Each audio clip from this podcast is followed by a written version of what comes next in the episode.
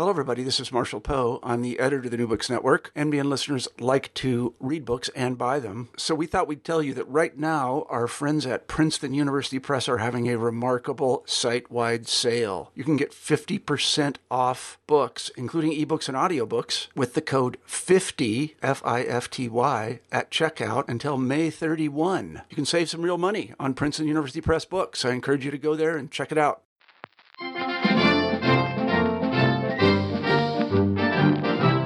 Welcome to New Books in Politics on the New Books Network. I'm your host, Bill Scher. Today we are joined by the author of Suicide of the West, uh, publishing on April 24th, 2018, the senior editor of the National Review, and a fellow at the American Enterprise Institute, Jonah Goldberg. Thanks for being here. Hey, Bill, thanks for having me. So let's start the, at, with the title uh, Suicide of the West How the Rebirth of Tribalism, Populism, nationalism, and, identi- and identity politics is destroying American democracy. What do you mean by suicide, and what do you mean by the West? Sure. Um, uh, so for for for listeners on the right who are particularly enamored with the long intellectual history of National Review, um, they take offense or they take exception to the title because this is the title of a book by James Burnham, one of the great uh, mid 20th century uh, former communist and conservative intellectuals, and it's a little bit of an homage to that.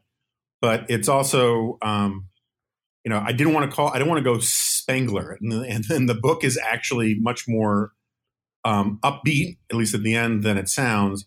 Um, but I chose Suicide of the West in part because suicide's a choice. You know, I didn't call it the decline of the West or the death of the West. Um, and part of my argument is, is that as a civilization, uh, we are choosing a certain path, and um, and that implies that we can choose not to.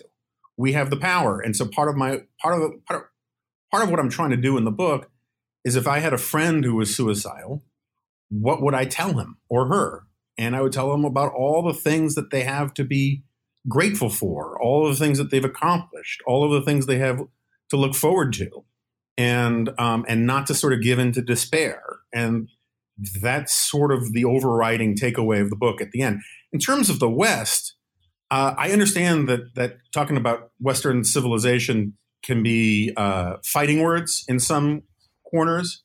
Um, I really don't invest much one way or the other in some of the fights that you get on the West, save in the sense that uh, my understanding of the West, for the purposes of this book, um, it has more to do with a philosophical or political orientation than it has anything to do with uh, ethnicity or race or um, even to a certain extent geography. Uh, you know, I don't really care about the debates about where we would define the lines between the West and the not West at any given point in the last 2,000 years. What I'm talking about is essentially the inheritance of democracy, the Enlightenment, um, the principles of, of religious pluralism, um, institutional pluralism, uh, the sort of the Lockean inheritance that we get primarily from England, but it has you know, all sorts of add-ons from other parts of Europe and from America. Um, and so for me, it's a philosophical orientation more than it is some sort of. I don't use it in the Trumpian sense of, or even the, even to a certain extent, the Huntington sense of like of the West versus the rest. I want, my, ideally, I would like all of the nations of the world one day to sort of subscribe to some version of the best attributes of the West. Um, and I don't see it as a sort of hegemonic thing. Of course, that statement will sound hegemonic to a lot of people, but therein lies the debate. Well, in fact, sometimes the Western civilization is seen as a, a, loaded term because there's an implication that you're saying that a group of people is inherently superior to another group of people that the, this group of people came up with this great idea and, and, this other group of people didn't but if i understand your book correctly you suggest that uh, what you call the miracle um, of uh, of the enlightenment and democracy and capitalism was somewhat of an accident of history, not because of any kind of sort of genetic predetermination. Oh yeah, sure. certainly has nothing to do with genetics. Um, I mean, zero to do with genetics. save save in the sense not even no, they're in, in no sense can I think of that does have anything to do with genetics. Um, I am not making a racial argument about white people of any kind. Um, my argument is you're right that we basically, the West or humanity itself, stumbled into um, what I call the miracle liberal democratic capitalism, the you know, the sort of Enlightenment regime, certainly the Scottish or English Enlightenment regime, because I think this is one of the things that Pinker gets a little wrong about just saying the Enlightenment is this one monolithic thing. It wasn't. Um, but uh, this this sort of regime of modernity, what you could call it, um, it wasn't planned. It wasn't, you know, sort of, uh, and it wasn't given to us by God. The first words of the book are, "There is no God in this book." And so, just to sort of set the framework, um, my argument is that, uh, uh, wait, well, let me put it this way: the reason there is no God in this book, which is the first sentence of, of the book, is that I do not want to rely on a lot of the arguments that my fellow conservatives often do, which are basically Deus ex machina arguments, right? That Providence gave us this bounty, this shining, shining city on the hill, because particularly in this day and age, um, those sorts of arguments all only work with people who already agree with you. And one of the things I am trying to do, because I think one of the most dismaying things about what's happened to the right in recent years is that it's given up on the idea of persuading people. And so I want to work from the premises of essentially, you don't, you don't have to call it the left, but sort of your sort of modern mainstream liberal progressive uh, mindset, which is basically uh, sees its values in, in secular terms, in material terms, uh, in the values of sort of science. And so I start from the premise that that the sort of secular view of the world is correct, that evolution is true, um, and that uh, we are descended from animals, and that we have acquired certain aspects of our character and our natures from the from evolutionary adaptation. And and so my argument is, is that if that what what what flows from that is that democracy is unnatural, capitalism is unnatural, rights and liberty are in a certain to a certain extent completely unnatural as well. Um, because if these things were natural, they would have occurred sometime earlier in the evolutionary record than 300 years ago. Homo sapiens have been around, depending on who you ask, between you know 250 and 350,000 years, and um, for most of that time, we lived in small tribal units, and um, you can call them platoons or packs, whatever it is. It doesn't really matter. But that's how we evolved. We evolved to live in these little units, and um, and for almost for literally all of human history until almost like the day before yesterday, the natural environment of humanity was violence and poverty. And then once and only once in all of human history did that start to change in a reliable way for the average human being. There have only been rich aristocrats to one extent. I shouldn't say always, but in the last since the agricultural revolution, there have been rich, rich aristocrats. What there haven't been is rich normal people, average people, laborers and and that only started to change once in all of human history, and it happened basically in England and Holland. Um, though I focused on England, um, which annoys some Dutch jingoists, and um, uh, and that's what I call the miracle. And one of the reasons I call it a miracle, I don't call it a miracle because God gave it to us, according to my argument. I call it a miracle because we can't explain it. Pretty much every economic historian I'm aware of agrees that for most of human history, human, human beings lived in absolute backbreaking poverty. But they don't agree, agree on is why the miracle happened. And for me, I think that is a reason to be sort of both humble and grateful for it um, because we don't know how it happened and we're not sure how to sustain it. Um, but it also, the reason we should be grateful for it is that, again, going by the values of sort of the secular, mainstream, progressive left, virtually every single thing that decent progressives claim to care about. And I think they sincerely care about these things. I'm not trying to be invidious and say that they're faking it.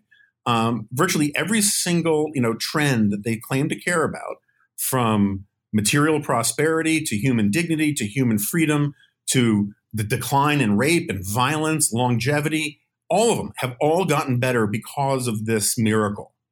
And and and I think that what our response to that should be, since we don't know where it comes from, is a certain amount of gratitude for it, a certain amount of humility about what we can get away with with tinkering with it, um, and um, and, a, and a certain amount of sort of celebration of it.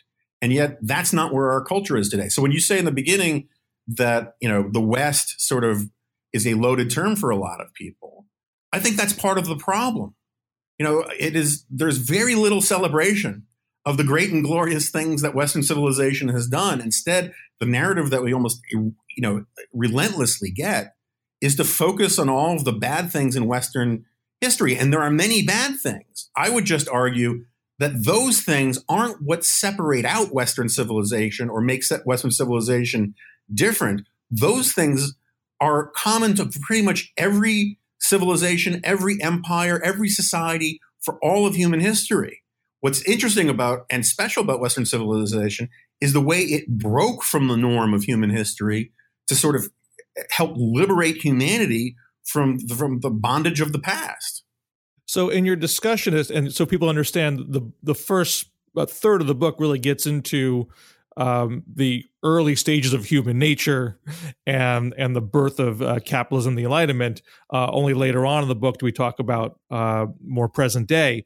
Uh, you're uh, you get into how uh, the left doesn't appreciate what you call the miracle and looks on the downside of all of these various metrics. but today the people in power are not the left, it's the Trumpian right. So, uh, what is it about what's going on presently that makes you worried about the longevity or the sustainability of the miracle? Yeah. So, um, I, I, my, I agree with you that the right is in political power and it's just doing a boffo job. Um, just kidding. Uh, but um, I would still say that the left controls what Lenin would call the commanding heights of the culture campuses, Hollywood, the communications industries, um, all of the places where the narratives of our civilization are shaped, um, with the exception of what Fox News and country music, are are largely dominated by the you know whether you want to call them the cultural left or the new class or whatever it is, and um, I think Noah Rothman makes a very good point. Is that one of the reasons why so many people on the left are so frustrated and freaked out with this moment is that they think that the government can achieve the ends um, of the cultural left when it's not designed to do a lot of that stuff. But in terms of the right, I think the right is a hot mess right now. Um, in part because of that thing I referenced in the beginning about how it's basically, I don't want to say all of it, but large chunks of it has turned its back on the idea of persuasion. Um, and instead, it's this sort of, uh, you know, tribal idea that we um, you know that something is worth doing simply if it if it makes you know liberals angry or sad. You know this whole sort of like we have to do this because we have to own the libs. I find so incredibly childish. Uh, we find on college campuses. I speak on a lot of college campuses. You know, and these kids are being taught that simply being rude, um, conservative kids are being taught that simply being rude is justifiable in its own right, so long as it upsets liberals. And I just and because rudeness is unpolitical is politically incorrect, therefore it's justifiable. And I think that is just incredibly dumb and and immoral or at least unethical and and it lead, is, leads to all sorts of terrible things. But more broadly, uh, one of the things that dismays me the most about the right these days, particularly the Bannonite right, um, or the so, so-called nationalist right, um, which of course includes the alt-right but I don't. But I think there are parts of the nationalist right that aren't necessarily the sort of the open bigots that the alt right people are. But regardless, there is this rush to essentially a right wing form of identity politics, and um, to say that um, you know that we don't want any immigrants. It doesn't matter how much they love this country, how much they want to be here, how much they want to assimilate, how much they want to contribute, how much they do contribute. It doesn't matter. We want to turn our back on that um, uh, white evangelical Christians, to if you, if you go solely by the polling, are increasingly becoming essentially a cult of personality, far more interested in political power, transactional relationships with a political leader than they are in sort of the, the higher ideals that I used to defend them for all the time. Um, and uh, there is, uh, you know, Michael Anton, who until recently was the head of the um, was was the spokesman for the communications director for the National Security Council. He wrote this famous essay called "The Flight 93 Election arguing that basically the 2016 election was an existential crisis for America, and if Donald Trump didn't win, America would be over because essentially it was like the passengers on Flight 93: you have to storm the cockpit or you all die. And I found that repugnant in its own right, but um, because if this country is one election away from being over, then it's already over because that's not what this country is supposed to be about. But moreover, I got into debates with him online back when he was still anonymous, and he was arguing that look, the the left has already won the ideas of a merit based, colorblind society where we judge people by the contents of their character, not the contents of their skin. That's over. The left has abandoned it. So we need to abandon it too and fight fire with fire and have our own identity politics of the right. I find that repugnant. And one of the reasons why I find it, re- it is also profoundly dangerous because if, if, if, if the people controlling the sort of idea formation business on the right give into that notion, then we really do live in a balkanized society where everybody just simply argues from a pure power perspective about their ethnicity, their gender, their abstract categories of being, rather than making arguments about how this is a country for everybody. And that is a suicidal tendency. And in a lot of ways, a big chunk of my argument in the last half of the book is about how the, it really takes two to commit suicide when it comes to politics, because it takes both sides caving into this argument about identity politics being the only way to understand your fellow Americans, which I think is deeply poisonous and pernicious. Well, let's let's let's get into that a little bit because I, I at the subtitle of the book: "How the Rebirth of Tribalism, Populism, Nationalism, and Identity Politics is Destroying American Democracy." You know, on the on the left, they're probably with you when you say tribalism and nationalism is destroying American democracy populism, you start to you start to lose the Berniecrats, that identity politics, you lose, you know, everybody else on the left. Um, what is it about identity politics on the left and the right that directly threatens American democracy?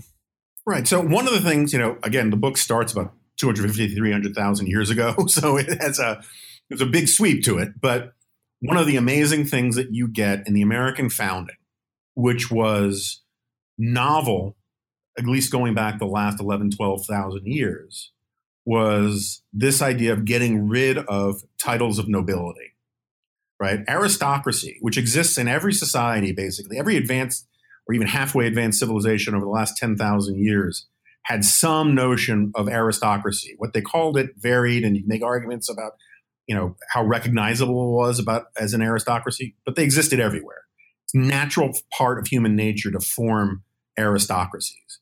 And what the founding fathers did, which was to say, you can no longer be a part of a ruling class simply, at least if you were white, you know, uh, simply by virtue of an accident of birth. And um, so all titles of nobility went away. Now, we can talk about slavery in a second. This was still an unbelievably radical idea at the time to sort of jettison that whole way of seeing um, uh, how to organize society. And today, I see identity politics having far more in common with aristocracies of the past than they have differences. Because the, the core assumption of an aristocracy, like identity politics, is that simply by virtue of your birth, simply by virtue of an accident of your birth, you are someone can be better or worse or more deserving than somebody else. And it seems to me that the the the, the best part of the of, of the story of America, which is something that Barack Obama has spoken about quite eloquently, which go, has a straight line going from Martin Luther King to Abraham Lincoln um, at Gettysburg, is this idea that you judge individuals as you find them and not as part of simply some abstract category. And I think that you know, part of the problem, you know, and part of the reason why we have identity politics has to do with the breakdown of civil society, breakdown of the family, but it also has to do with this, you know, part of part of the evil legacy of slavery is that we reduced all people with black skin, even one drop of black blood, supposedly, um, to a, to the same essence. So people from different parts of Africa who have different stories, different ethnicities, different cultures they had all of that taken from them and they were boiled down to just the color of their skin. And to me, as evil as that was, um, it doesn't excuse doing the same thing in the reverse today, where we now basically say the only thing you need to know about um, a black immigrant or a native or, or, or uh, black guy who's been here for 400 years is to reduce them down to some alleged shared historical grievance. No matter how real that grievance may be in historical terms, it doesn't tell you very much about any given individual.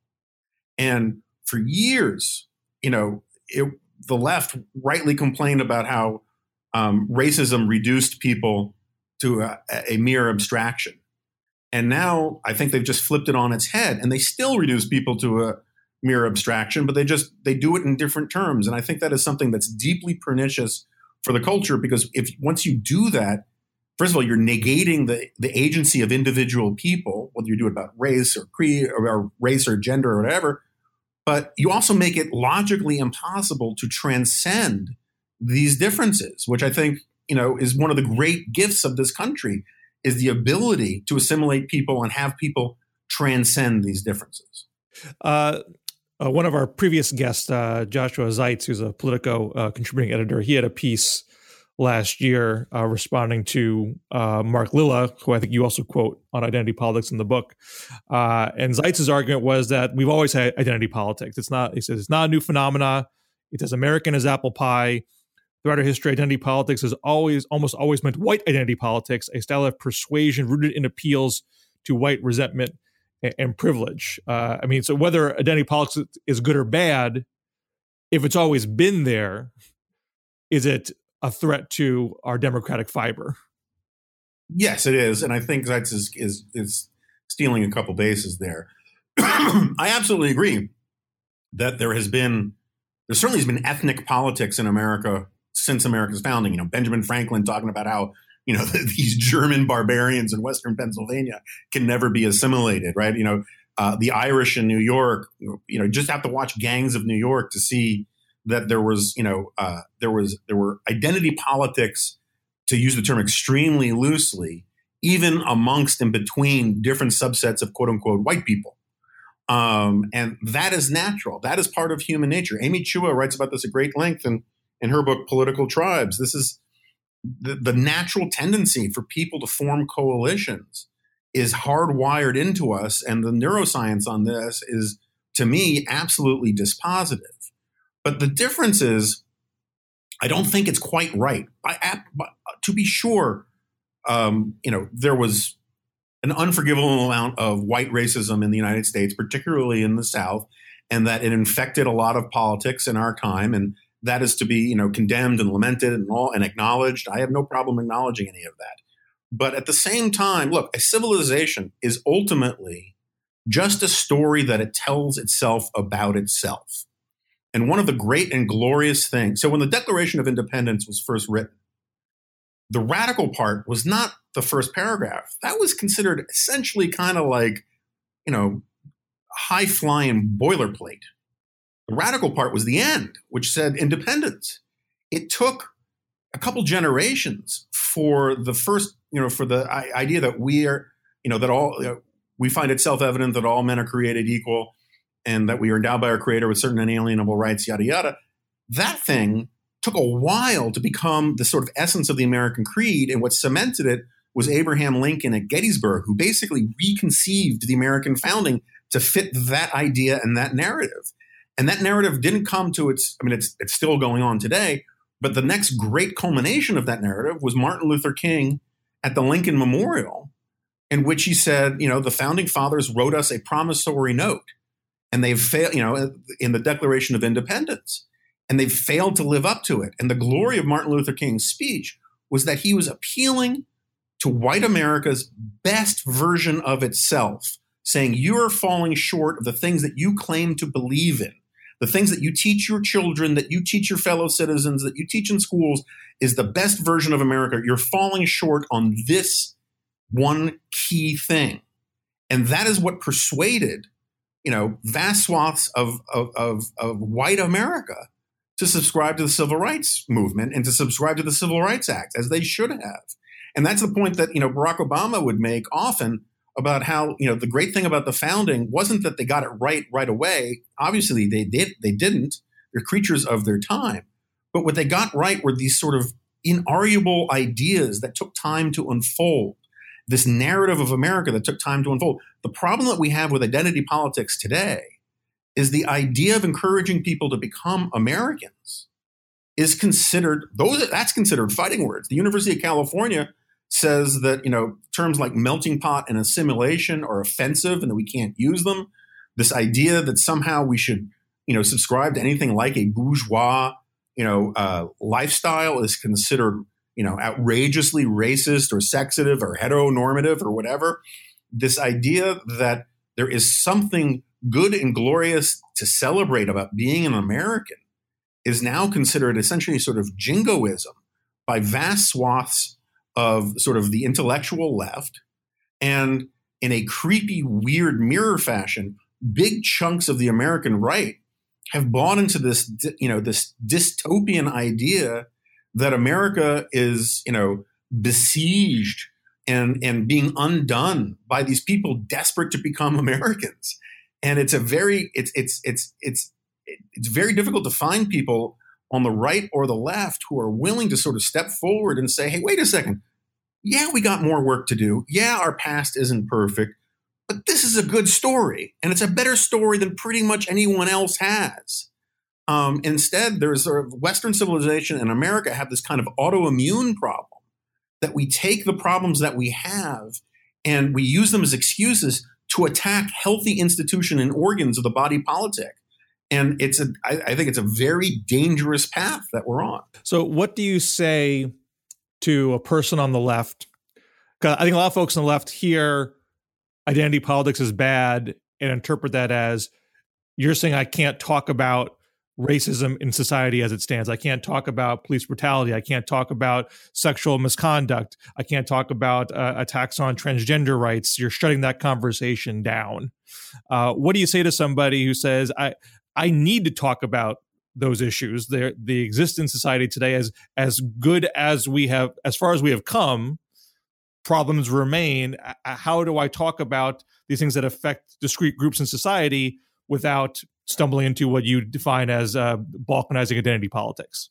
Yeah, look, I, I, have absolutely no problem. And if you read National Review in the last year, you'll find lots of conservative writers, people like David French and others, you know, talking at, you know, writing at great length about the problems of police abuse.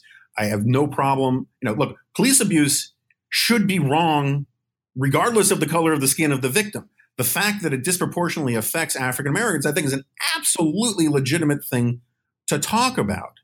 Where I think the left goes off the rails when it talks about these things is where it um, it, adopts basically again the mirror version of ra- language that they would recognize as indisputably racist if it were aimed at other ethnic groups. So when you start, you know, yes, all white people are racist.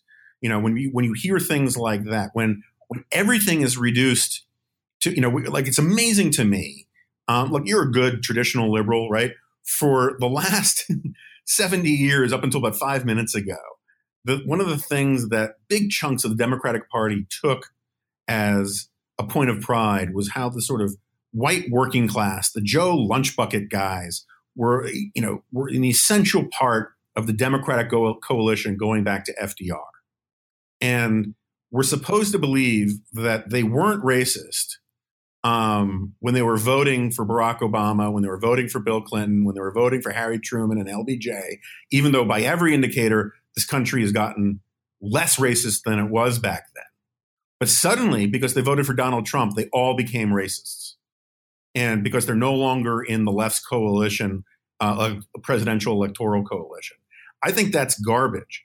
And I find it amazing to me how so many people have um, have, have opted to basically uh, give up the old class-based arguments of the left, you know, the sort of which is very much a Bernie argument, right, um, in favor of these arguments that basically say um, all of the institutions in the society are deeply infected with white supremacy, white privilege, and that white people cannot transcend this iron cage of identity. Identity. I think it's an immoral argument.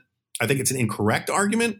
But I also think it is a deeply politically stupid argument because the more you encourage people, look, look, the more you demonize any ethnicity, even the majority ethnicity, and say that white people are evil, white people are inherently evil, that they can't get over their own white supremacy, that uh, anytime they uh, object to being called racist, it's because of white fragility. You make those kinds of arguments fine on a college campus and you can have some sort of debate or you can get people to shut up. But you start making those arguments as they trickle out through the popular culture, as they trickle out through the Oscars, um, and the Oscar, you know, and and all of these sorts of other places of the commanding heights of the culture, basically just demonizing white people. The natural human tendency when when being attacked isn't for hu- human beings to say, "Oh my gosh, you're right about everything. I'm horrible, and all of my ancestors are horrible." The natural human response is to say, "Hey, wait a second. You know, my dad was a pretty good guy. My great granddad was a pretty good guy. He fought, you know, in World War II. Um, you know, my great great great grandfather fought for the Union Army, you know, freeing the slaves. Why do I, you know, or my father was an immigrant. Why am I responsible for slavery? This idea of collective guilt um, is a deeply pernicious one, and it leads white people to do the same thing that all other ethnicities or all other colors of people do, which is to all of a sudden become defensive about their own race. And so we saw with Donald Trump that people who thought of themselves, thought their identity was deeply bound up in being white, were far more like likely to vote for for Donald Trump. Um, and what you get is a backlash where you get people saying, "Hey, wait a second, you know, who are you to say my people aren't any good?" and start thinking of themselves in racial terms too and I think that is a that is a profoundly dangerous way to go. Um, you know, look out in California, they started tearing down. I think it was California started tearing down statues of Union generals. You know, that makes me want to take a bath with a toaster. You know, can't we can't we at least celebrate the fact that the United States, you know, went to war to end slavery and that the winning side was the side that got to end slavery? Isn't that a worthwhile part of our narrative? um, you know, it's it's as if a lot of people just want to declare war on the entire past of the United States, regardless of the specifics, and that will engender a backlash, and that backlash will not be to the benefit of liberals or liberal ideas or progressives or the Democratic Party. We're talking with Jonah Goldberg, author of Suicide of the West, published by Crown Forum. Um, you don't, you, as much as you uh, note you argue that liberal identity politics causes this conservative backlash. I don't think you let conservatives off the hook either. Uh, you say uh, one passage in your book conservatism was moving in the direction of identity politics for white people long before Trump, and it may have ended up where it is today sooner or later had he never run for president. But I believe the precipitating cause for the right's surrender to populism and tribalism was the failure of the Tea parties. Why? Why? What did the Tea Party do to uh, create the current situation on the right? Right. So I, I argue that it was, in, in, effect, a psychic break that happened on the right. Um, and again, it might have happened anyway over a longer period of time, but it might have been more manageable had it, you know, gone a different way. Look, I don't like populism. People who think that I don't like populism just because I don't like Donald Trump haven't been reading me for 20 years. Um, I've always disliked populism. I think it's anti-intellectual. I think it's anti-democratic. It is the logic of the mob. You know, William Jennings Bryan has this great line where he says, "You know, the people are for the people of Nebraska are for free silver. Therefore, I am for free silver. I will look up the arguments later."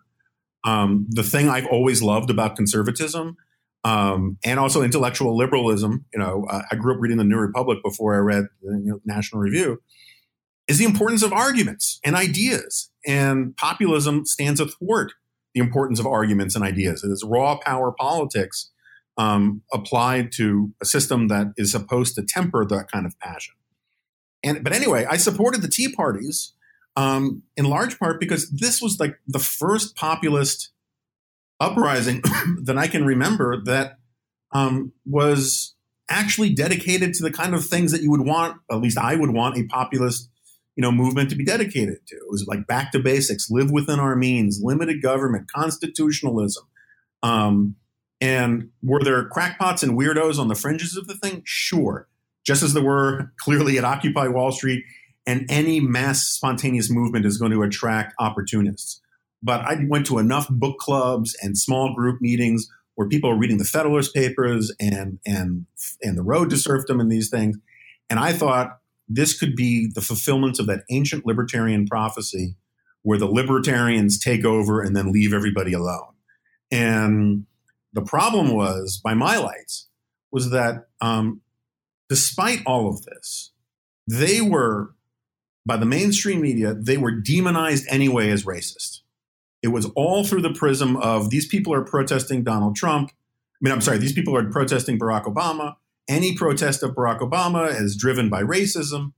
And um, these people are all racist. And they went way out of their way, time and again, to try and push that narrative, even when it wasn't true. And one of the best examples was when um, the Congressional Black Caucus, in a deliberate stunt, you know, tried to provoke the Tea Party crowd in front of the Capitol um, by walking, by marching straight through them. They claimed afterwards that they were spit on and that the N word was hurled at them.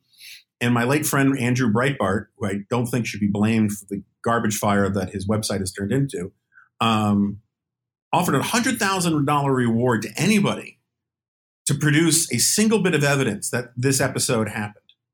Um, there were probably 10,000 cell phones and TV cameras around. No one found any evidence that this happened. They made it up. And, but MSNBC, the mainstream media, the New York Times, they all went with this narrative that the, the Tea Parties weren't just fascists, but they were sort of white supremacists. The New York Times actually ran a book review about the history of the Ku Klux Klan, in which Herman Cain was supposed to be proof that Klan style racism lives today. Um, for those who don't know, Herman Cain is is a black guy who's one of the leaders of the Tea Party movement. And I'm not a huge fan of Herman Cain's, but to say that he was the moral equivalent of the Klansman, I just thought was insane. But that was the prism of it. And so a lot of people took away from this. We're damned if we do, if we're damned if we don't. It's all about power politics now. It's all about identity politics now. Um, no matter what we want to do, we're going to get called a racist. National Review, where I've always been a bit of a squish on on immigration, has been arguing for 30 years, 40 years, that if responsible politicians don't deal with the issue of immigration in a responsible way, it will create a vacuum in which some irresponsible politician will come in and exploit it for his own ends. How Donald Trump doesn't vindicate us on that prophecy, um, I have no idea. And I think that you know one of the things that sort of has created this backlash this backlash is it takes two to tango. And the way the left assumes, going back to Charles Beard, if you want, that you know all of the rhetoric about the Constitution and the founding, is, these are all code words for white supremacy. Eventually, you know, you cause a lot of people to say, "Well, why am I even going to talk about this if they're going to call me a white supremacist anyway, and they're going to call me a racist anyway?" You end up getting people like Steve Bannon going off and speaking literally to the National Front in France saying if they call you a racist, wear it as a badge of honor. It's insanity. I, I assume you would say, and correct me if I'm wrong, uh, if Steve Bannon is saying embrace a, a, a racist moniker, um, whatever impact or, or or catalyst the left's reaction to the right contributed to that, the right has to take ownership of its own choices. Just because you were called a white supremacist, you you don't have to start a white supremacist rally in Charlottesville. That's a choice that you were making. Yeah, look, I mean, I, am not, I am not doing this. They started it. They, you know, it, we're just, you know, the right rights problems are all a product of of of of the left being mean to us. There's a lot of problems that are that that that there are a lot of choices that the right people on the right have made that have gotten us to where we are. All I'm saying is that um, to the extent you know, the extent we're focusing on the left's role and the right's problem, um, is that I think both that all of our politics are downstream of larger cultural forces that um, uh, that re- that our politics reflect. Um, but to be sure, there are people on the right who have made horrible choices. Look, I've contr- like one of the things that I am um, think I am guilty of is, you know, I made a big deal about Saul Alinsky, you know, 10 years ago, my first book.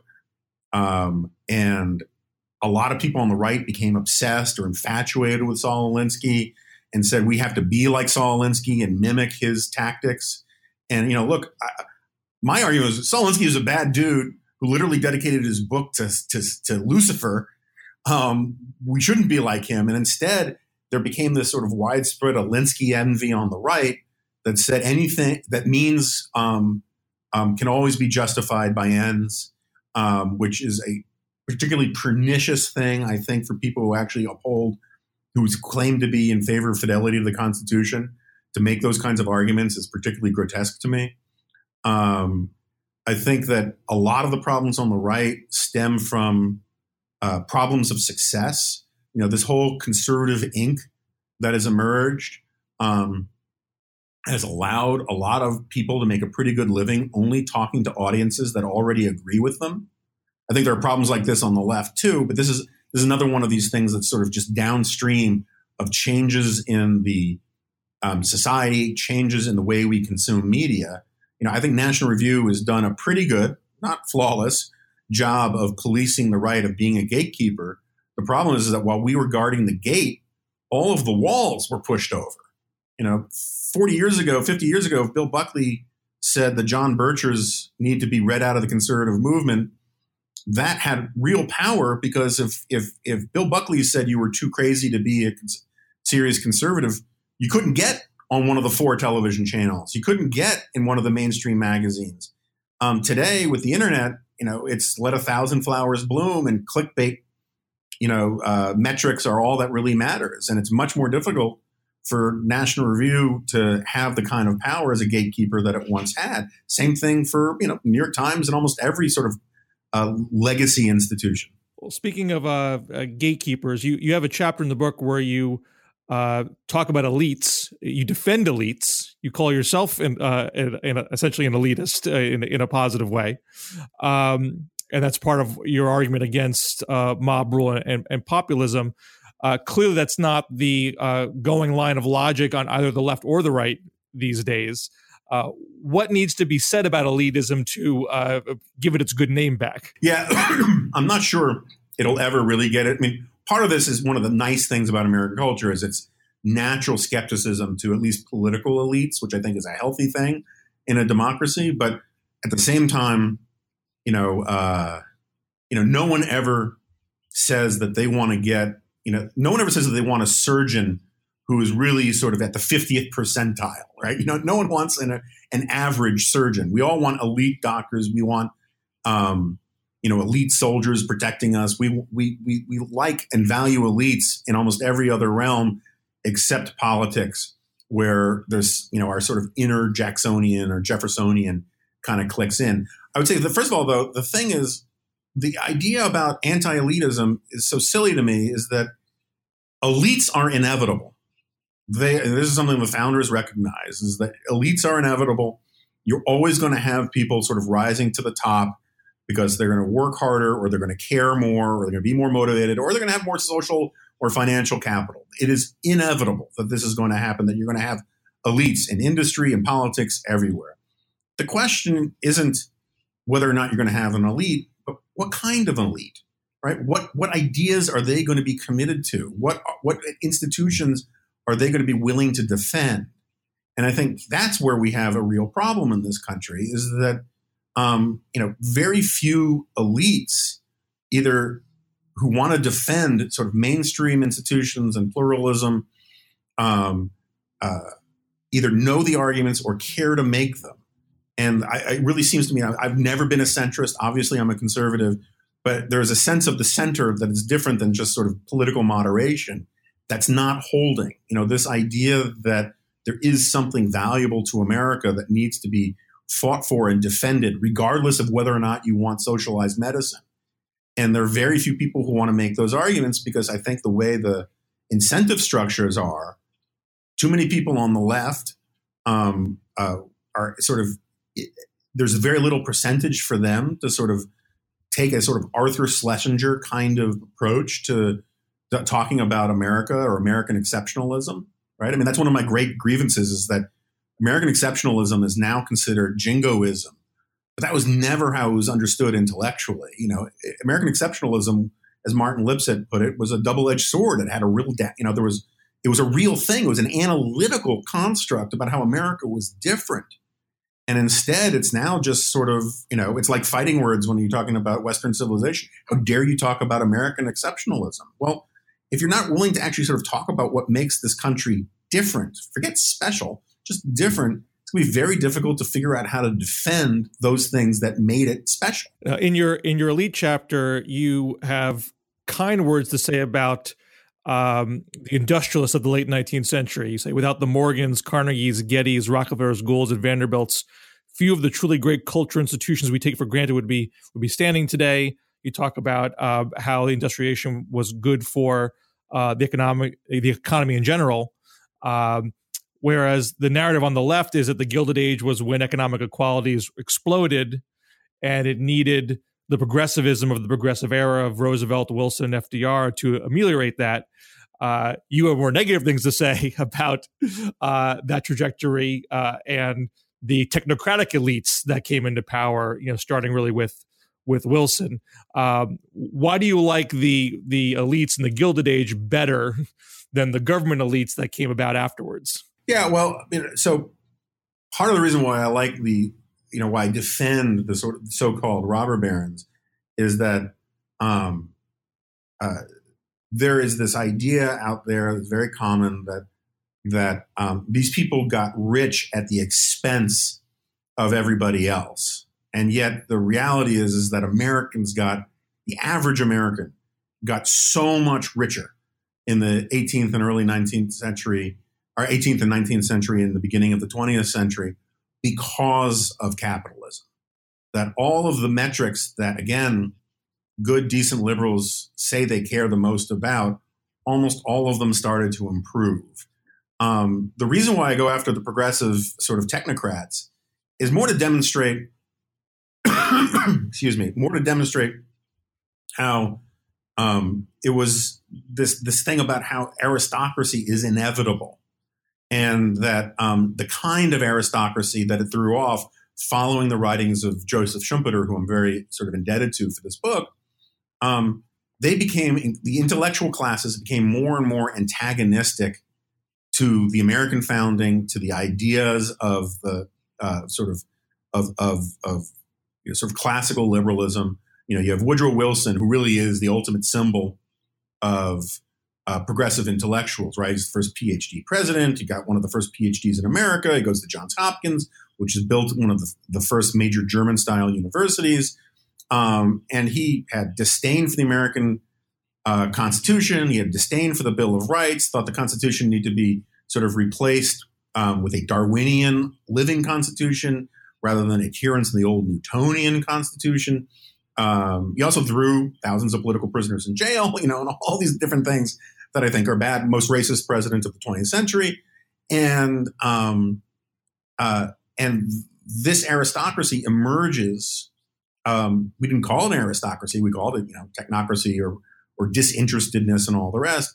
But to me, it is an example of how um, intellectual classes become sort of an adversary culture towards capitalism. This is why Schumpeter predicted capitalism would ultimately uh, go give way to socialism because the children, figuratively speaking, but sometimes literally speaking, the children of the capitalists, the children of the robber barons and the industrialists, they don't go on to become entrepreneurs. They go on to become idea merchants or, or priests, as it were, in the Nietzschean sense. And what they do is they end up controlling the commanding heights of the culture they are full of full of sort of Nietzschean resentment at, at, at the sort of at liberal democratic capitalism, and they use the weapons that they have to undermine the story of of American liberal democracy. And so, so many of those progressives, some of them, look, were right about specific issues and and really did believe that they were in the tradition of the founding, but a lot of them didn't. And what they did argue, though, was that they needed to be the ones in power. That life was that capitalism was too chaotic, too scary, um, too disorganized, and what was required was a new aristocratic class of experts to control everything. And that is what I object to, and that is what I think we have again today among a lot of the technocrats is people who think who want to use one crisis or one excuse or another to say we need we experts need to control how other people live and i think that is a tendency that emerges again and again and again in almost every society um, that goes through this process of getting richer. Um, and it's one that we have to be attentive to. Uh, to wrap up this uh, conversation, what do you suggest to readers uh, and listeners, what can they do to prevent a suicide of the West? I think, first of all, just to sort of, we need to get a little bit out of our heads about a lot of this kind of stuff. You know, right now, our politics is defined by um, what I call in the book ecstatic Schadenfreude. You know, this idea that something is worthwhile just if it infuriates your enemy. And that's a real tribal understanding of politics. That is that is that is the corrupting influence of human nature at work. Um, and so I think everybody, particularly on the right, but also on the left, getting into uh, getting into a mindset that says maybe I should take it as a given that my political opponent isn't my enemy, but is actually a human being, and that they are receptive to the uh, you know to persuasion. You might not be able to persuade them, but I think the act in and of itself is a worthwhile thing. And I think the other thing is, look, by all means, we need to talk about how we fall short of our ideals. We need to, you know, there's nothing wrong with pointing about pointing out the hypocrisy of the American founding, to pointing out the hypocrisy of all sorts of, of Jim Crow and the evil of those things. But it's also worth pointing out that the reason why those things were hypocritical is because they violated really good ideals. And those ideals should be unifying things for both left and right in this country. Instead, we're in this mode where we are constantly saying the ideals themselves are either no longer relevant or we're always sort of a con or or we're, we're evil in some ways. And that is what I think is terrible. I think John Rawls, good liberal philosopher, was absolutely right. Barack Obama used to quote him all the time, saying that if you were behind a veil of ignorance, which basically saying, you know, if you were off in heaven or in some limbo, and you knew you were going to be born at any time in world history and in any place, you pretty much would pick the United States of America right now, even if you didn't know whether you were going to be male, female, gay, straight, black, or white, because this things are going pretty good despite all of our problems. And if you don't use the metric of the perfect, some imagined utopian perfect in the future, but instead you use the yardstick of the human past, this is pretty much a golden age. And there was no golden age in the past. This is it. And if you accept that, maybe you'll have a little gratitude. And when you have gratitude, you'll open yourself up to saying, there are some things that are good enough right now that we should defend them rather than take the radical approach of throwing it all away. And that is something I think that everybody should be able to appreciate at least a little bit. The book is Suicide of the West, written by Jonah Goldberg. Thanks so much for being on New Books in Politics today. Hey, Bill. Thanks for having me. I really appreciate it.